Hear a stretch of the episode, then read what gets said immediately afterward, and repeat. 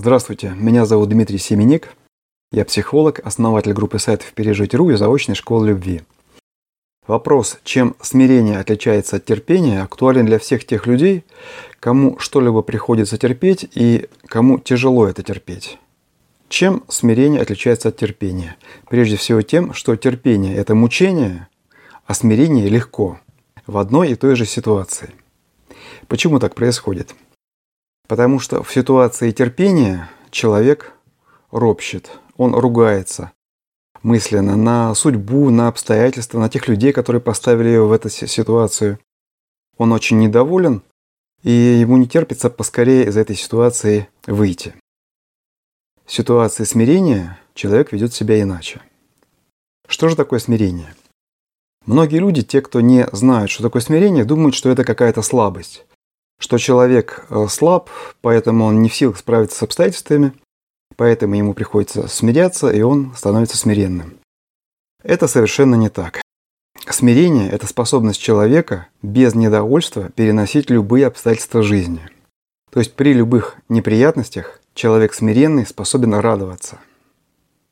Почему этот человек способен радоваться? На чем основывается его радость его смирение?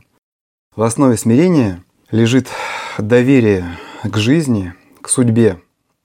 То есть человек смиренный как раз такой человек, который действительно верит, что все к лучшему. Любые обстоятельства жизни, они либо сами по себе к лучшему, либо их можно так э, расположить, так к ним отнестись, что они действительно изменят нашу жизнь к лучшему. Почему человек смиренный такой? В основе смирения лежит высокое самопринятие. Что такое самопринятие? Самопринятие – это такое свойство человека, которое вырабатывается в результате принимающей любви родителей в детстве. Если родителей было двое, если они любили друг друга и принимали своего ребенка, ребенок выходит в жизнь с высоким самопринятием. Высокое самопринятие обладает таким свойством, что человек не только принимает себя, но как следствие этого он принимает и всех людей окружающих, весь окружающий мир и все события своей жизни. То есть он принимает их с доверием что все к лучшему, что все будет хорошо. Тогда как человек гордый – это противоположность смиренному. Он все воспринимает как нападение на него, как какую-то угрозу, как то, с чем нужно бороться и чего нужно бояться. Поэтому человек гордый постоянно в борьбе, тревоге и мучениях, а человек смиренный постоянно в теплом отношении со всеми людьми, со всеми обстоятельствами, и он постоянно доволен и счастлив. Разве это слабость, подумайте? Это действительно сильное качество. Человек смиренный гораздо более силен и гораздо более устойчив во всех кризисных ситуациях.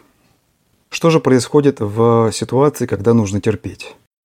Человек, у которого нет смирения, как я сказал, он ропщет, ругается на себя, на свою жизнь, на обстоятельства, на людей, а человек смиренный благодарит, потому что он верит, что действительно эта ситуация, она как минимум не причинит ему вреда, как максимум сделать его жизнь лучше – и поэтому, хотя ему тоже, конечно, тяжело, ему приходится сделать над собой усилия, как правило, но ему не очень тяжело сделать это усилие, потому что он смиренный, потому что он доверяет своей жизни. И поэтому он способен в этой ситуации благодарить. Если он э, это качество получил с детства, он может не осознавать, что с ним происходит, но в глубине его благодарение. А если мы не обладаем пока еще таким качеством, то мы можем осознанно своим усилием разворачивать себя от ропота к благодарению. И тогда в нас будет вырабатываться это самое смирение. Особенно хорошо смирение вырабатывается в безвыходных ситуациях. Потому что есть и выход. Если есть выход, то человек гордый обязательно будет стучаться в, в двери, чтобы избежать из этой ситуации, чтобы выйти из нее. Но когда ситуация безвыходная, тогда стучаться уже некогда, некуда. И вот тогда-то мы можем прибегнуть к благодарению, чтобы облегчить терпение обстоятельств и чтобы вырабатывать в себе смирение.